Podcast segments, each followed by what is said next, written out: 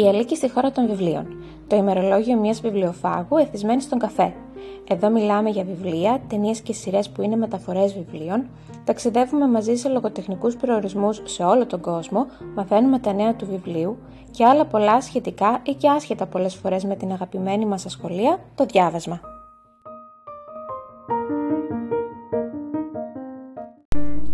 Σεζόν 2, επεισόδιο 4 κρίνω νέες εκδόσεις από τα εξώφυλλά τους, Ιανουάριος 2023. Ένα ανάποδο άρθρο σου έχω αυτή τη φορά. Ένα άρθρο που πρώτα ηχογραφήθηκε για λόγους αυθεντικότητας και έπειτα καταγράφηκε εδώ.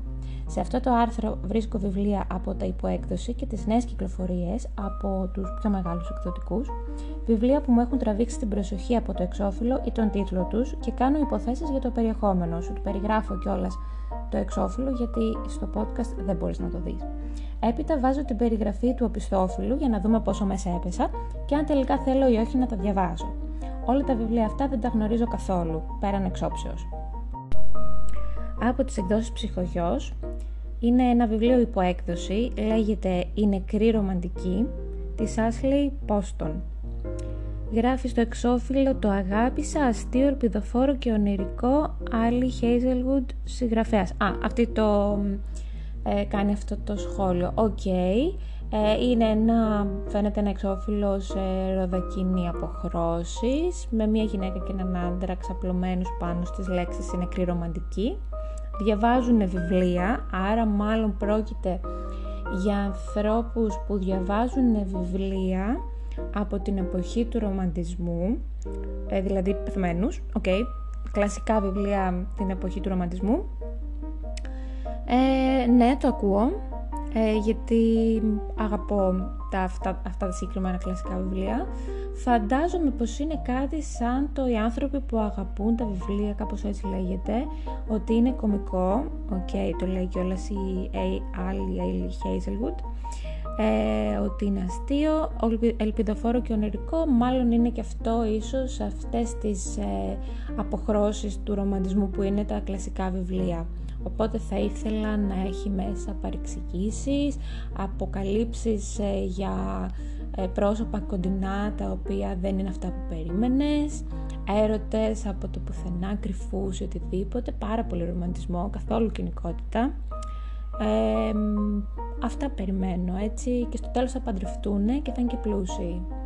Αυτό περιμένω. Για να δούμε την περίληψη στα καλύτερα βιβλία του 2022 σύμφωνα με τους New York Times. Η Florence Day βγάζει το ψωμί της γράφοντας ρομάντζα για λογαριασμό μιας διάσημης υπερήλικης συγγραφέως ιστοριών αγάπης. Μόνο που δεν πιστεύει πια σε αγάπες και έρωτες, μετά τον τελευταίο της χωρισμό, ο ρομαντισμός έχει πλέον πεθάνει για αυτήν. Και ενώ η ερωτική της ζωή είναι νεκρή, η καριέρα της παίρνει επίσης την κάτω βόλτα, καθώς ο νέος επιμελητής της, ο οποίος είναι αδιανόητα ωραίος, αν είναι δυνατόν, ε, δεν της δίνει παράταση για να παραδώσει το νέο βιβλίο. Να σημειωθεί ότι είναι αδιανόητα ωραίος. Τα πράγματα χειροτερεύουν για τη Φλόρενς όταν δέχεται ένα τηλεφώνημα που δεν θα ήθελε να είχε δεχτεί ποτέ. Πρέπει να επιστρέψει στο πατρικό της για την κηδεία του αγαπημένου της πατέρα. Και γι' αυτό τώρα μόλις ανακαλύψαμε γιατί δεν θα το διαβάσει η Αλίκη. Επί 10 χρόνια απέφευγε τη μικρή αυτή πόλη όπου μεγάλωσε, αλλά όπου δεν την κατάλαβαν ποτέ.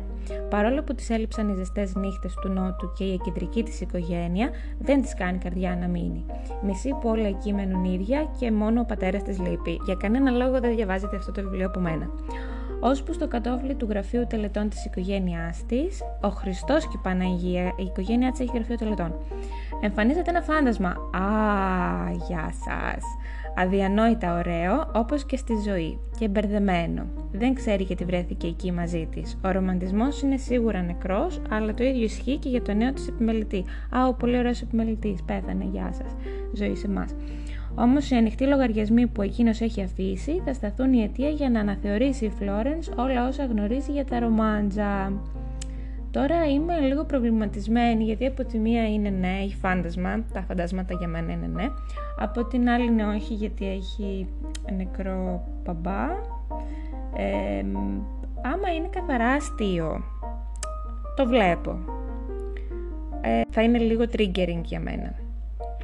Θα δούμε. Ίσως. Μόνο μην είναι τεράστιο, γιατί κάτι τέτοια βιβλία είναι τεράστια χωρίς λόγο. Ακόμα από τον ψυχογειό βιβλίο υποέκδοση «Οι τρεις κόρες της Εύας» της Ελίφ Σαφάκ την οποία Ελίφ Σαφάκ εγώ κάπου την έχω πετύχει πρόσφατα νομίζω στα βιβλία της, ε, του Book Club της Reese Witherspoon και νομίζω πως είχα πει ότι θέλω να τη διαβάσω αν είναι αυτή που θυμάμαι. Ε, στο εξώφυλλο τώρα έχει τρία μισά πρόσωπα από τρεις τελείως διαφορετικές κοπέλες. Ναι, αυτή πρέπει να είναι συγγραφέας, γιατί η μία φαίνεται να φοράει ε, μαντίλα, η άλλη είναι μια μελαχρινή με πολύ λευκή επιδεμίδα και η άλλη είναι μια κοκκινομάλα με γκρίζα μάτια. Ναι.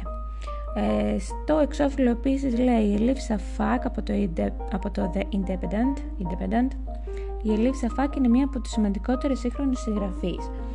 Ε, ναι, το πιστεύω.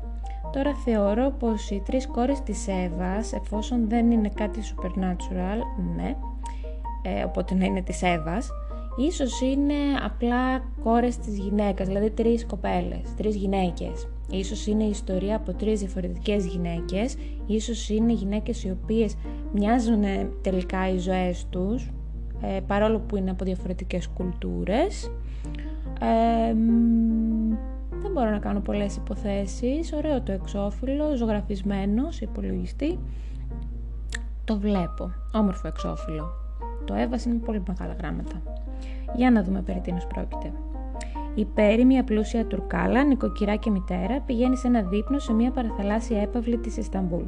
Όταν ένας Ιτιάνος τη αρπάζει τη τσάντα. Καθώς πασχίζει να την πάρει πίσω, δικιά μου αυτή, μια φωτογραφία πέφτει κατά γης. Μια παλιά Polaroid από το Πανεπιστήμιο που εικονίζει τρεις κοπέλες με τον καθηγητή τους, από μινάρι ενός παρελθόντος και ενός έρωτα, που η Πέρι πάσχιζε απεγνωσμένα να ξεχάσει. Ωστόσο, κουβαλούσε μαζί της τη φωτογραφία, εκτός αν η τσάντα της είναι σαν την δική μου, που δεν ξέρεις τι μπορεί να υπάρχει στα πύχμενα βάθη της. Η φωτογραφία γυρίζει την Πέρι πίσω στα 19 της στο Πανεπιστήμιο της Οξφόρδη και στον υπέροχο επαναστάτη καθηγητή της, ο οποίος με το σεμινάριό του περί Θεού της άλλαξε τη ζωή. Τώρα κάπως αν αρχίζει να μ' αρέσει. Στο σπίτι που μοιράστηκε με τις δύο καλύτερες της φίλες, την Σιρήν και την Μόνα, και στις ζωηρές διαμάχες τους σχετικά με την ταυτότητα, το Ισλάμ και τον φεμινισμό. Ναι, γεια σας, είμαι η Αλίκη, το θέλω. Δώστε το, θα το διαβάσω και τελικά στο σκάνδαλο που συντάραξε και τις τρεις. Σχεδόν δεν με ενδιαφέρει το σκάνδαλο μέχρι στιγμής. Η Σιρήνη Πέρι και η Μόνα, η αμαρτωλή, η πιστή και η μπερδεμένη. Α, ε, το είπα, αυτό το είπα, σωστά το μάντεψα. Δεμένες με μια φιλία ατέριαστη, δύσκολη, ταραγμένη. Από την Ισταμπούλο στην Οξφόρδη, από τη δεκαετία του 80 ήσαμε σήμερα, οι τρεις κόρες της Εύας είναι μια συγκλονιστική ιστορία για την πίστη και τη φιλία, τον αερωτά και την απρόσμενη προδοσία, αλλά και για τη συντριπτική αντιπαράθεση ανάμεσα στην παράδοση και τη σύγχρονη σκέψη. Ε, ναι, πάρα πολύ ενδιαφέρον μου φαίνεται και μια καλή ευκαιρία να γνωρίσω την γραφή της Ελίφ Σαφάκ. Ευχαριστώ, από μένα είναι ναι. Από τις εκδόσεις Διόπτρα, η αλήθεια είναι πως αυτό το βιβλίο κυκλοφορεί λίγο καιρό, αλλά δεν έχω διαβάσει την περίληψή του. Οδηγός φόνων για καλά κορίτσια της Holly Jackson, ε, νούμερο 1 ε, New York Times best seller λέει, okay. Στην, ε, στο εξώφυλλο έχει ένα τύπο πίνακα που χρησιμοποιούν οι detective με την κόκκινη κλωστή και τις πινέζες για να συνδέσουν ε, τα στοιχεία τους και να λύσουν το έγκλημα. Ε, υποθέτω ότι πρόκειται για ένα αστυνομικό το οποίο είναι κομμωδία και με τρομάζει λίγο γιατί μπορεί να είναι σαν τη λέσχη φωνών της πέμπτης που δεν μου άρεσε καθόλου. Ε, βέβαια δεν το έχω τελειώσει, μπορεί να γίνεται πάρα πολύ καλό κάποια στιγμή. Ίσως βρω την υπομονή φέτος να το προχωρήσω. Ε, υποθέτω ότι ε, ίσως ε, οι πρωταγωνίστριες της ιστορίας ε, είναι καλά κορίτσια. Από καλές οικογένειες ή οτιδήποτε μπορεί να σημαίνει καλά κορίτσια. Αλλά θέλουν να διαπράξουν έναν φόνο ή έχουν διαπράξει έναν φόνο ή κάτι τέτοιο. Ίσως για κάποιον ε, που ξέρω εγώ τις ε, παρανοχλούσε με κάποιον τρόπο ή παρανοχλούσε μία από αυτές και είναι φίλες και θέλουν να το σκοτώσουν ναι ε, σαν το Horrible Bosses κάπως το έχω στο μυαλό μου είναι σίγουρα κομικό ε, και αστυνομικό και ίσως υπάρχει και μία ε, detective από την άλλη μεριά που τις αναζητά όχι τις συγκεκριμένα αυτές, απλά προσπαθεί να λύσει το έγκλημα από τον φόνο που έχουν κάνει και στο τέλος θα τις δικαιώσει κιόλας και θα πει ότι κι εγώ μαζί σας είμαι για φεμινιστικούς λόγους. Το βρήκα όλο. 496 σελίδες κυκλοφορεί. Για να δούμε τη σύνοψη. Πριν από 5 χρόνια η Άντι Μπέλ, μαθήτρια Λυκείου, φέρεται να δολοφονήθηκε από τον Σαλ Σινκ και η αστυνομική, η αστυνομική είναι σίγουρη πως το έκανε. Όλοι είναι σίγουροι πως το έκανε. Μόνο η Pip Fitz Amobi δεν είναι τόσο σίγουρη. Έτσι ξεκινάει ένα project και την εισαγωγή της στο Πανεπιστήμιο, προσποιούμενη ότι ερευνά τη συμμετοχή των μέσων ενημέρωσης στην υπόθεση. Διαβάζει αναφορές της αστυνομίας και παίρνει συνεντεύξεις από φίλους των δύο παιδιών. Κατά τη διάρκεια της έρευνας, η Pip δημιουργεί ένα αρχείο. Pip, τι λένε, Pip, δημιουργεί ένα αρχείο το οποίο τη βοηθάει να σχηματίσει τον χάρτη του εγκλήματος. Αν ο πραγματικός δολοφόνος κυκλοφορεί ελεύθερος, τι είναι διατεθειμένος να κάνει προκειμένου να κρατήσει την Πιπ μακριά από την αλήθεια; Ελπίζω πάρα πολύ πως αυτό το βιβλίο δεν είναι σαν τη λέσχη φωνών της Πέμπτης. Πολύ το ελπίζω. Ε, αλλά επειδή το έχω πάρει από φόβο το ψιλοκομικό αστυνομικό, δεν ξέρω. Αν το έχεις διαβάσει, πες μου τι πιστεύεις άμα είναι καλό, αν αξίζει. Και πες μου επίσης αν σου άρεσε λες και φόνο τη πέμπτη, γιατί αν σου άρεσε θα κρίνω την απάντησή σου. Για το αν θα αρέσει εμένα, όχι για το τι άνθρωπος είσαι. Κατάλαβες, κατάλαβες. Η περιπλανόμενη βιβλιοθήκη της ερήμου από εκδόσεις κλειδάριθμος της Ομάιμα Αλ Καμής. Ε, στο εξώφυλλο βλέπουμε ένα μοτίβο κίτρινο μπλε πράσινο, κυρίως κίτρινο, που παραπέμπει λίγο σε αραβικές χώρες. Ε, και μία τύπου όπως είναι οι πόρτες και οι, ε, τα κασώματα έτσι, τα λίγο πιο στρογγυλεμένα που είναι στις αραβικές χώρες ένα μοτίβο που θυμίζει πλακάκια όλο Αραβία γενικότερα μου φέρνει. Ε, σίγουρα είναι σε τέτοιες χώρες εκτελήσεται. Ε, μου αρέσει που είναι περιπλανόμενη βιβλιοθήκη. Φαντάζομαι πως κάποιος έχει μια περιπλανόμενη βιβλιοθήκη πάνω σε μια καμήλα, πηγαίνει από μέρος σε μέρος και γνωρίζει κόσμο και τοποθεσίες και κουλτούρες και ζει καταστάσεις. Ε, 752 σελίδες! Oh, για το Θεό! Τι γράφεις 752 σελίδες! Ε, αυτό πιστεύω, δεν έχω πολλά παραπάνω να υποθέσω από αυτό που βλέπω για να δούμε τι λέει η περίληψη. Η μαγευτική ιστορία ενός βιβλιοπόλη της εποχής των Σταυροφοριών που ξεκινάει ένα ταξίδι στις σημαντικότερες μεσαιωνικές πόλεις του Ισλαμικού κόσμου. Έπεσα μέσα 100%. Μόνο τις Σταυροφορίες δεν πέτυχα.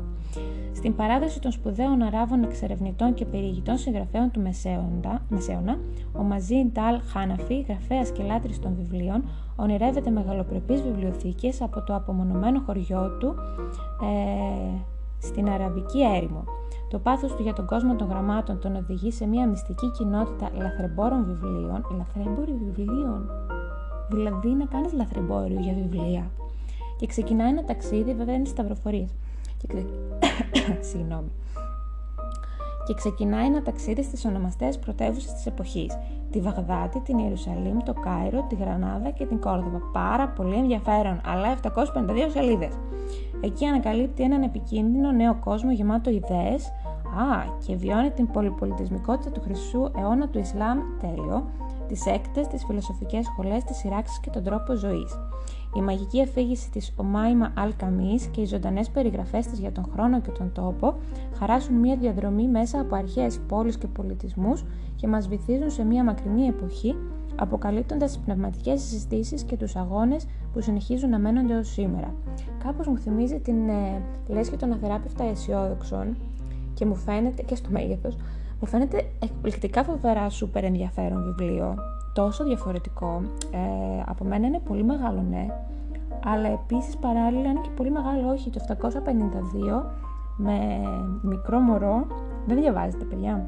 Δυστυχώς, όσο και να θέλω, μπορεί αν το ξεκινήσω τύπου τώρα να το τελειώσω του χρόνου τέτοιο καιρό. Το πιστεύω. Ε, ακόμα παλεύω με τις καραβίδες. Αυτό έχω να πω μόνο. Για να μην μιλήσω για την ιστορία των φαντασμάτων. Άλλο τούβλο. Είμαι λίγο φοβισμένη με τα τούβλα. Κατά τα άλλα μου φαίνεται φοβερά ναι. Από μένα είναι ίσως. Ούτε ναι ούτε όχι. Και ναι και όχι. Σε, σε φώτισα. Ε, από τις εκδόσεις με τέχμιο φίλησα τη Σάρα Wheeler, της Casey McQuiston, μάλλον, best seller του New York Times, ε, λέει στο εξώφυλλο για να κερδίσεις το κορίτσι πρέπει πρώτα να το βρεις. Και έχει μία πάρα πολύ ωραία ζωγραφιά με μία ξανθιά κοπελίτσα όμορφη μάλλον η Σάρα Wheeler με πράσινα ματάκια που κρατάει με το τέλεια μανικιουραρισμένο χέρι της ε, έναν φάκελο ροζ που γράφει πάνω το φίλησα της Σάρα Wheeler. Το ξέρεις το βιβλίο, είμαι σίγουρη, το έχει παντού. Και έχει πάνω και κάτι φυλάκια φούξ ε, πάρα πολύ ωραίες αποχρώσεις για βιβλίο το οποίο είναι 480 σελίδες εντάξει, ψηλό 500 λίγο μεγαλύτερο από ό,τι θα περίμενε κανείς. Έχω την εντύπωση πως είναι στην κατηγορία LGBTQ και ότι αυτός που φίλησε τη Σάρα Wheeler είναι κορίτσι. Και έχω την εντύπωση ότι εκτελήσεται σε σχολείο λόγω ίσως και του art της, ε, του εξοφίλου ότι η Σάρα Wheeler είναι τύπου το πιο δημοφιλές κορίτσι στο σχολείο που το θέλουν όλοι και αυτή μάλλον το ερωτεύτηκε και μάλλον το φίλησε κάποια στιγμή γιατί μάλλον η Σάρα Wheeler ή τα έχει δοκιμάσει όλα ή ίσως είναι προς τα εκεί να κλείνει. Ε, και... αλλά μετά το αρνείται η Σάρα Wheeler είναι τύπου όχι δεν συνέβη ποτέ. Εγώ είμαι η Σάρα Wheeler και είμαι η Βασίλισσα αλλά αυτή το ξέρει και ξέρει ότι η Σάρα Wheeler ε, προτιμάει τα κορίτσια ενδεχομένως. Παρόλο που τα έχει με το δημοφιλή αγόρι του ε, της ομάδας του σχολείου του μπάσκετ, ξέρω εγώ, γιατί είμαστε σίγουρα στην Αμερική. Λοιπόν, σύνοψη. Η Chloe Green είναι πολύ κοντά στην νίκη της, αφού μετακόμισε με τις μαμάδες της από το είπα ότι υπάρχει γκέι στοιχείο, ε, από την ε, Νότια Καλιφόρνια στην Αλαμπάμα, πέρασε τέσσερα χρόνια αποφεύγοντας τους κουτσομπόλιδες συμμαθητές και την πουριτανική διεύθυνση του χριστιανικού σχολείου της. OK. Okay. Ο στόχος που την κινητοποιεί τόσο καιρό να γίνει η κορυφαία της τάξης, είναι ο στόχος της, ναι, να γίνει η κορυφαία της τάξης, η μόνη της αντίπαλος η Σάρα Βίλερ. Ε, έχω δίκιο ήδη. Έναν μήνα όμως πριν αποφοιτήσει από τη Χριστιανική Ακαδημία Willow Grove, η τέλεια κόρη του διευθυντή, η βασίλισσα του χορού Σάρα Βίλερ, έχω, έχω τόσο δίκιο. Φυλά την Κλόη και εξαφανίζεται. Αλήθεια στο λέω, δεν είχα διαβάσει μέχρι στιγμής την περίληψη. Σε μια ξέφρενη αναζήτηση για απαντήσεις, η Κλόη ανακαλύπτει πως δεν είναι μοναδική που φίλησε τη Σάρα. Φίλησε επίσης τον Σμιθ, τον εδώ και χρόνια αγαπημένο της Σάρα, και τον γείτονά της τον Ρόρι, το κακό παιδί σε εισαγωγικά. Οι τρεις τους δεν έχουν τίποτα κοινό πέρα από τη Σάρα και τα ενοχλητικά, ενηγματικά μηνύματα που άφησε πίσω της. Είναι μυστηρίου. Πρέπει όμως όλοι μαζί να ξεδιαλύνουν το κουβάρι των στοιχείων και να τη βρουν. Και σιγά σιγά η Κλόη αρχίζει να υποψιάζεται ότι μπορεί αυτή η μικρή πόλη να μην είναι αυτό που πίστευε. Το ίδιο και η Σάρα. Καλά, δεν ξέρω. Δεν είναι ότι καίγομαι κιόλας. Όμορφο βιβλίο. Όμορφη Σάρα. Αλλά δεν νομίζω ότι θα το διάβαζα. Τι που θα πρέπει να είμαι σε νέα ρημονήση και να έχω μόνο αυτό; Ε, τότε θα το διάβαζα. Σίγουρα θα το διάβαζα. Αλλά ας μη συμβεί. Σας παρακαλώ. Το μυστικό φαρμακείο της Σάρα Πένερ από τις εκδόσεις Κλειδάριθμος. Μου άρεσε πάρα πολύ αυτό το εξώφυλλο γιατί έχει ένα πολύ ωραίο πετρόλ χρώμα. Το πετρόλ είναι ίσως το αγαπημένο μου χρώμα. Ε, δείχνει ένα μπουκαλάκι τύπου από παλιό φαρμακείο και από πίσω, σε μικρό μέγεθος και από πίσω φαίνεται κάπως η σκιά του σε πολύ μεγάλο μέγεθος, φαντάζομαι πως αυτό φαίνεται. Ε, επίσης έχει κάτι ωραία σαν ζωγραφιές έτσι που θα έκανες μουτζουρώνοντας την άκρη της σελίδας σου με κλαδιά. Παντού, έχει και δύο χέρια ε, μυθιστόρημα, OK. Okay. Φαντάζομαι πως είναι ένα φαρμακείο που έχει κάποια φάρμακα ε, που είναι για τύπου πώς να είσαι, να γίνεις πιο νέος, ε, πώς να εξαφανίσεις τις ρητίδες και τα λευκά μαλλιά και το έχει μία, σίγουρα η γυναίκα το έχει το φαρμακείο το μυστικό η οποία είναι έτσι λίγο εναλλακτική, ας πούμε θα την έκαιγαν σε άλλη εποχή φάση. Ε, και δεν είναι επίσης το σήμερα σύγχρονο, γιατί είναι μυστικό το φαρμακείο, γιατί να είναι σήμερα δεν θα ήταν κανένα φαρμακείο μυστικό, εκτός αν πουλούσε ναρκωτικά. Ε, θα είναι σε μια εποχή τύπου εκεί μετά τον πολεμο Και θα έχει έτσι δεν μπορώ να σκεφτώ πραγματικά τι, τι άλλη υπόθεση να κάνω. Είναι λίγο εναλλακτική τύπου μάγισσα. Και αυτό. Θέλω να είναι φαντασίας. Λοιπόν, πάμε να διαβάσουμε την περιγραφή. Μία ξεχασμένη ιστορία, ένα υπόγειο δίκτυο γυναικών, μία δηλητηριώδης κληρονομιά εκδίκησης. εκδίκησης. Καλωσορίσατε στο μυστικό φαρμακείο, κρυμμένο στα βάθη του Λονδίνου του 18ου αιώνα πριν τον πόλο, τους πολέμους. Okay. Εκτελεί για την ε, πελατεία του κάποιες πολύ ιδιαίτερες παραγγελίες. Γυναίκες από όλη την πόλη συζητούν ψιθυριστά για μια μυστηριώδη γυναίκα, τη Νέλα, γεια σας, το βρήκα, η οποία πουλάει καλά κρυμμένα δηλητήρια για να τα χρησιμοποιούν ενάντια στους καταπιεστικούς συζύγους τους. OK, okay, αυτό δεν το βρήκα. Ε, Όμως ο σκοτεινός κόσμος της Νέλα θα αρχίσει να κινδυνεύει όταν η νεότερη πελάτησά της, η 12χρονη Ελάιζα, πελάτησα η 12χρονη Ελάιζα, κάνει ένα μοιραίο λάθος. 200 χρόνια αργότερα, η επίδοξη ιστορικός Caroline Parswell ανακαλύπτει ένα παμπάλαιο μπουκαλάκι φαρμακοποιού στον Τάμιση και αρπάζει την ευκαιρία να ερευνήσει την προέλευσή του σε μια προσπάθεια να ξεχάσει τη φρικτή προδοσία του άπιστου συζύγου της. Όταν όμως ανακαλύπτει τη σύνδεση ανάμεσα στο μπουκαλάκι και τις άλυτες εδώ και αιώνες δολοφονίες της φαρμακοποιού, το ταραχώδες παρόν της Καρολάιν προσκρούει σε μια εκρηκτική ιστορία, η οποία δένει τη μοίρα της με τη μοίρα της Νέλα και της Ελάιζα και παίρνει μια απρόσμενη τροπή που διαπερνά το φράγμα του χρόνου. Εμένα μου αρέσει. Ε, να δω και πόσες σελίδες είναι. Είναι 376 σελίδες, συνεχίζει να μου αρέσει. Ε, και δεν είναι τόσο καινούριο, να σου πω την αλήθεια. Βλέπω πρώτη έκδοση το 21. Ωστόσο εγώ Τώρα το πρόσεξα αυτό το βιβλίο. Ε, μου αρέσει, θα ήθελα, νομίζω πως ε, θα μπει στη λίστα μου. Γενικά η λίστα μου θα ανανεωθεί πάρα πολύ αυτή τη στιγμή και δεν είναι πολύ καλό αυτό για το πορτοφόλι μου. Αλλά ναι, αυτό θα συμβεί, μου αρέσει. Θα προτιμούσα βέβαια να είχε έτσι να ήταν λίγο πιο χαζοβιόλικο, αλλά όχι φτάνει τα χαζοβιόλικα. Όλα χαζοβιόλικα θα είναι. Ελπίζω να είναι σοβαρό. Έτσι όπως λέει, με δηλητήρια για τους συζύγους μας.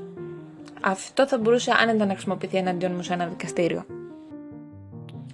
Μία νύχτα στο βιβλιοπωλείο της Μέρης Κόντζογλου από εκδόσεις ε, μετέχμιο. Πάρα πολύ όμορφο βιβλίο, μου θυμίζει σίγουρα μεταφρασμένη λογοτεχνία, δεν θα πήγαινε το μυαλό μου καθόλου ότι πρόκειται για Ελληνίδα συγγραφέα, αν δεν το παρατηρούσα στον τίτλο τώρα για να σου το διαβάσω. Ε, στο εξώφυλλο έχει ζωγραφιά ένα βιβλιοπωλείο το οποίο είναι τύπου μόνο του στο πουθενά. Από πάνω φαίνεται ουρανός. Ε, υπάρχει μέσα μια κοπελίτσα η οποία φαίνεται να ψωνίζει αλλά ενδεχομένως να είναι η βιβλιοπόλησα. Είναι έτσι νύχτα. Ε, φαίνεται απ' έξω να έχει ομίχλη και να βρέχει. Τι μπορεί τώρα να συμβαίνει αυτή τη νύχτα στο βιβλιοπωλείο; Ιδανικά ε, είναι τύπου όπως το μία νύχτα στο μουσείο, δηλαδή ζωντανεύουν οι συγγραφείς, ο Τίκενς, η Όστεν, ο Γκο, ε, θέλω να πιστεύω δηλαδή ότι αυτοί πάλι, οι άλλοι που είναι ζωντανοί δεν έχουν κάποιο ρόλο να παίξουν ε, και τις λένε ιστορίες. Και τις λένε περισσότερες ιστορίες από αυτές που έχουν γράψει τύπου τι τους ενέπνευσε, το ένα, το άλλο και εκείνη την ώρα μπαίνει μέσα ένας, είναι και λίγο love story, μπαίνει μέσα ένας, ο οποίος είναι, ε, βρέθηκε εκεί τύπου πώς βρέθηκα εγώ εδώ, ψάχνω κάτι και αυτή θα του πει ότι α, έλα κάθισε μαζί μας στην παρέα μας. Στην πραγματικότητα βέβαια θα είναι τρελή και μόνη της θα φαντάζεται ότι της μιλάει ο Dickens και οι υπόλοιποι. Ε, και θα ερωτευτούν. Δεν έχει πολύ συνοχή αυτό που κάνω στο μυαλό μου αυτή τη στιγμή. Ας δούμε λίγο την περίληψη του βιβλίου, πάντως μου φαίνεται πάρα πολύ όμορφο. Η ανάγνωση, όπως και η συγγραφή, τελικά είναι αγρύπνια. OK, okay, ότι είναι νύχτα το ξέραμε. Λέει της θεολογίας ο βαθιστόχαστος ιδιοκτήτης του φεγγαριού, βιβλιοπωλείου που διανυκτερεύει για να βρίσκουν εκεί καταφύγιο οι αθεράπευτα βιβλιομανείς και την προσλαμβάνει. Μάλιστα. Μια νύχτα που η πόλη δακρύζει από την πυκνή ομίχλη, το φεγγάρι δέχεται κάθε είδους επισκέπτες. Φεγγάρι παμένου του βιβλιοπολίου εραστές της λογοτεχνίας, προδομένες υπάρξεις, οικονομικούς και ερωτικούς μετανάστες, διανοούμενους και τύπους λαϊκούς, επιχειρηματίες και καλλιτέχνες, ορθολογιστές και ρομαντικούς, ακόμη και ήρωες του Σέξπιρ. Ε, λίγο μπορώ να πω ότι το τσίμπησα. Ε, όλοι τους μέσα στη ζεστασιά του φεγγαριού, το φεγγάρι δεν είναι όνομα για βιβλιοπωλείο, αρχικά. Μ, συνεχίζουμε. Θα απλώσουν την προσωπική τους πραμάτια, τις πληγές, τα όνειρα, τις χαρές και τις λύπες τους, αγωνίες, ελπίδες και δεδομένα και θα γεμίσουν τις ώρες της αγρύπνιας μέχρι ο ήλιος να λάμψει πάλι. Είμαι λίγο ντεμή, μου φαίνεται λίγο αλληγορικό και δεν θα το ήθελα, Ωστόσο, εξακολουθεί να μου αρέσει πάρα πολύ εμφανισιακά αυτό το βιβλίο και να νιώθω ότι είναι πολλά υποσχόμενο. Ίσως, αν διάβαζα ένα απόσπασμα για να δω αν μου ταιριάζει η γραφή της Marys, ε, να μπορούσα να είμαι πιο σίγουρη. Έχει 408 σελίδες και είναι καινούριο το Δεκέμβριο κυκλοφόρησε. Ωραίο θα ήταν και για δωράκι Χριστουγέννων, θεωρώ. Mm-hmm.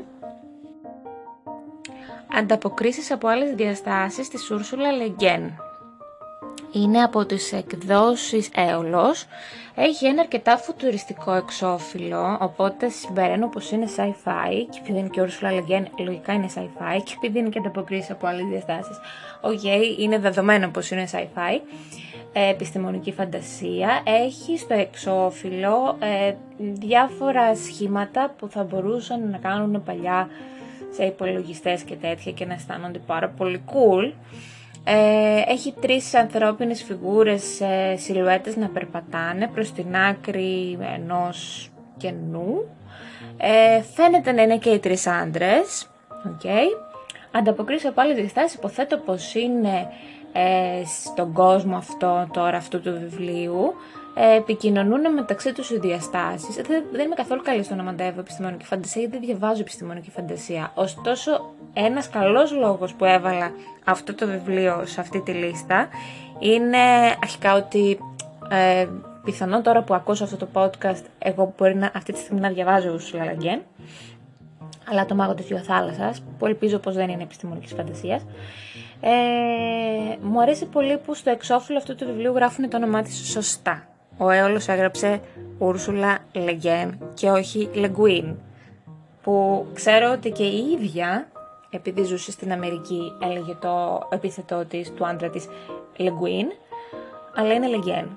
Είναι γαλλικό και σας παρακαλώ να το προφέρετε σωστά και στην Ούρσουλα, ζωή σε λόγο μας εκεί που είναι, ε, δεν μπορώ το Λεγκουίν.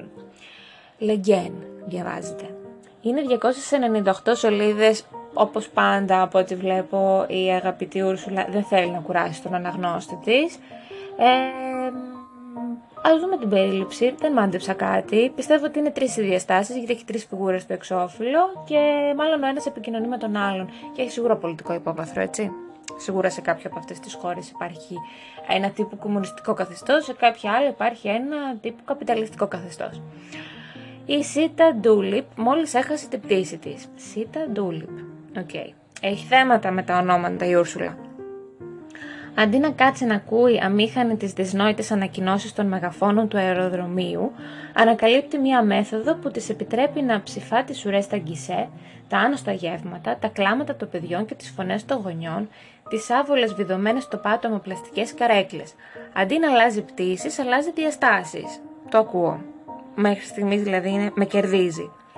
Και εκεί η ΣΥΤΑ συναντά κοινωνίες τελείως διαφορετικές από τις γήινες, καθώς η μέθοδός της που πλέον φέρει το όνομά της διαδίδεται, η ΣΥΤΑ και οι συνταξιδιώτες της θα γνωρίσουν πολιτισμούς όπου οι άνθρωποι όταν ελικιώνονται βυθίζονται στη σιωπή, όπου ο θυμός και η οργή είναι το θεμέλιο κάθε προσωπικότητας, όπου υπάρχουν πόλεις με αποκλειστικό σκοπό την ξέφρενη κατανάλωση. Α, το βρήκα!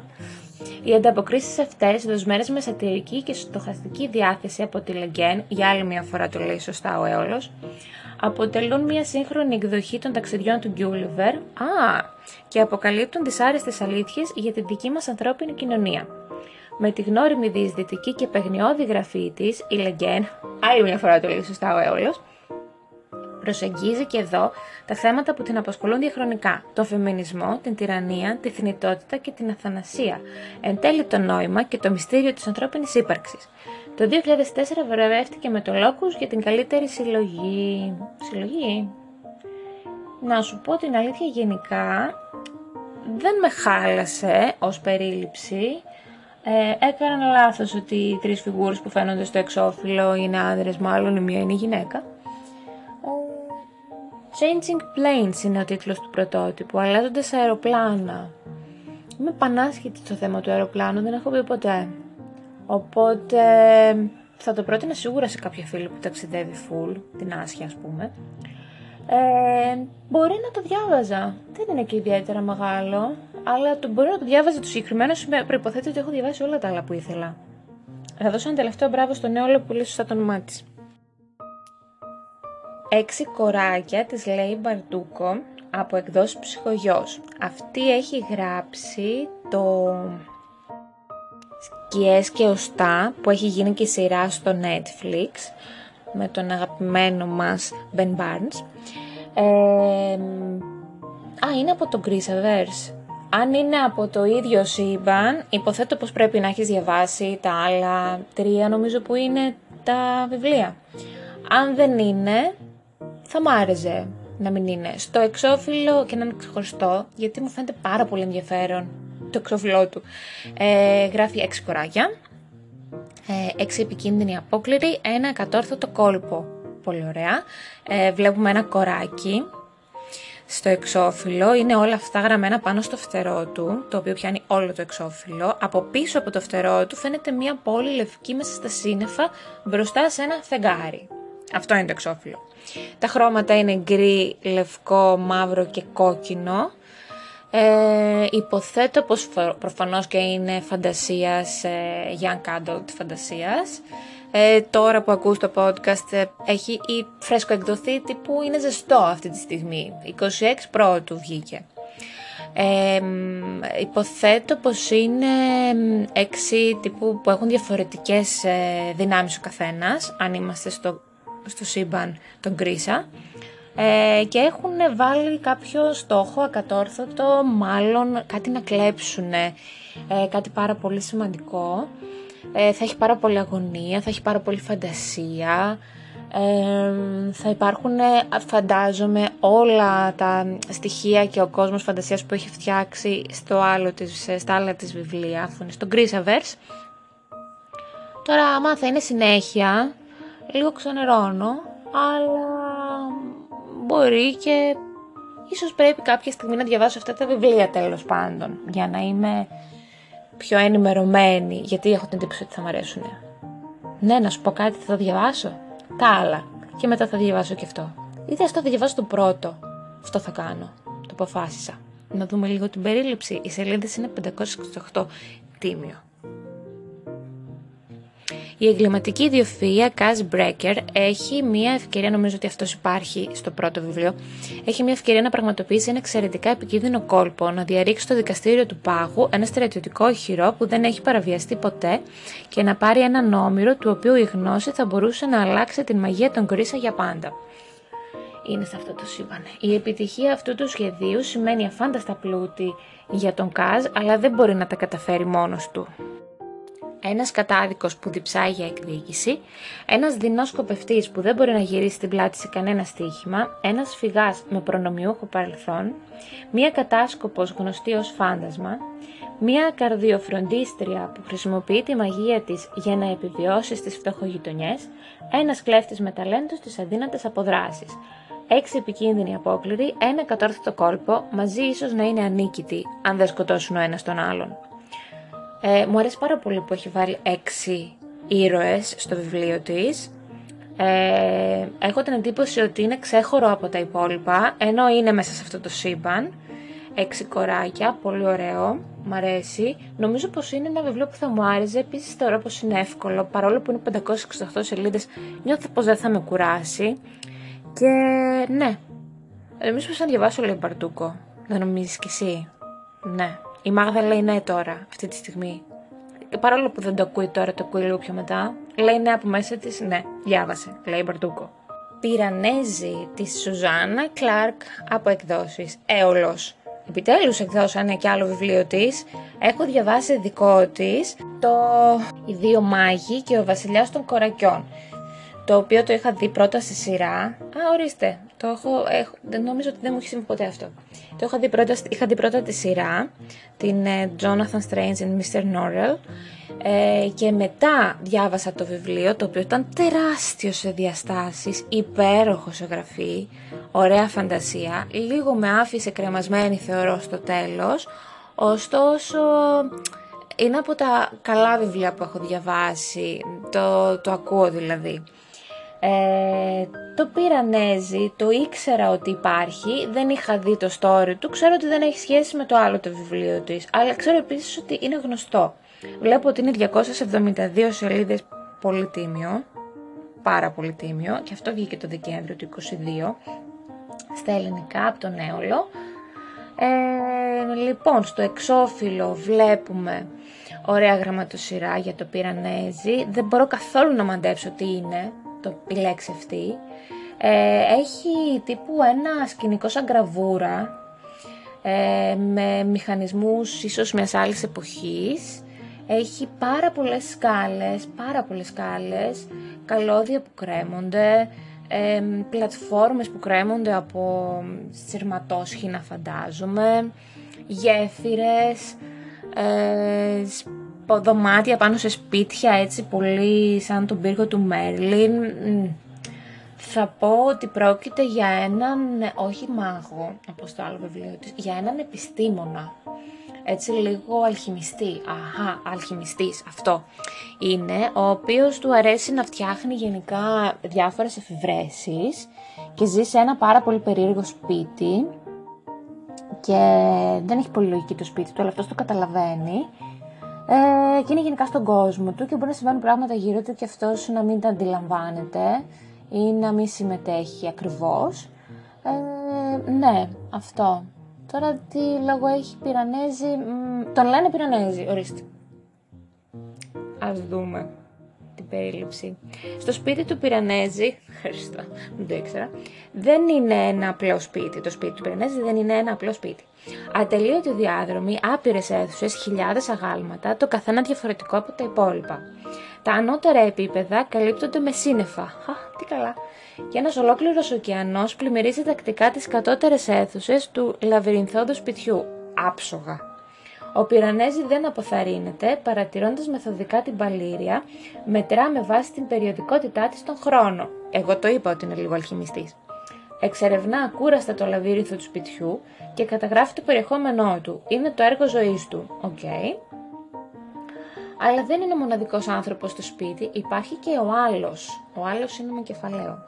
Ο άλλος κάνει την επίσκεψή του δύο φορές την εβδομάδα και ενημερώνεται για την πρόοδο των ερευνών. Ο άλλος είναι ο διάβολος.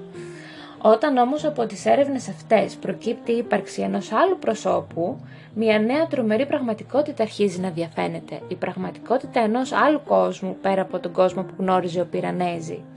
Το πυρανέζι μας εισάγει σε μια παράλληλη ονειρική πραγματικότητα και έναν ατέρμονα λαβύρινθο, έναν εντυπωσιακό κόσμο απόκοσμης ομορφιάς, στοιχειωμένο από την παλήρια και τα σύννεφα.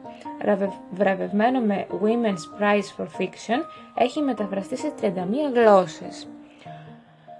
Ε, θέλω πολύ.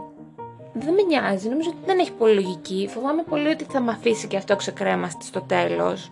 Ότι τύπου, τι συνέβη τώρα, πού θα πάμε, τι θα συμβεί.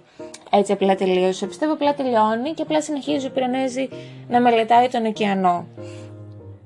Ο Πυρανέζη άραγε είναι άνθρωπος ή είναι κάποιο ξωτικό. Πάρα πολύ ωραίο. Ναι, α, θα το διαβάσω. Δεν συζητώ. Θα διαβάσω τα άπαντα της Σουζάνα Κλάρκ που είναι μεταφρασμένα στα ελληνικά. Αυτό θα γίνει. Αυτά είναι τα βιβλία που έκρινα από τα εξώφυλλά τους, όχι με τεράστια απόκληση, έτσι. Τώρα μένει να μάθουμε και το περιεχόμενο κάποιων εξ αυτών. Πες μου, έχεις διαβάσει κάποιο ή θα ήθελες να διαβάσεις κάποιο από αυτά; Εσύ κρίνεις ένα βιβλίο από το εξώφυλλό του. Κυρίως πες μου, ποιο είναι το αγαπημένο σου χρώμα; Σε ευχαριστώ που με άκουσες. thank you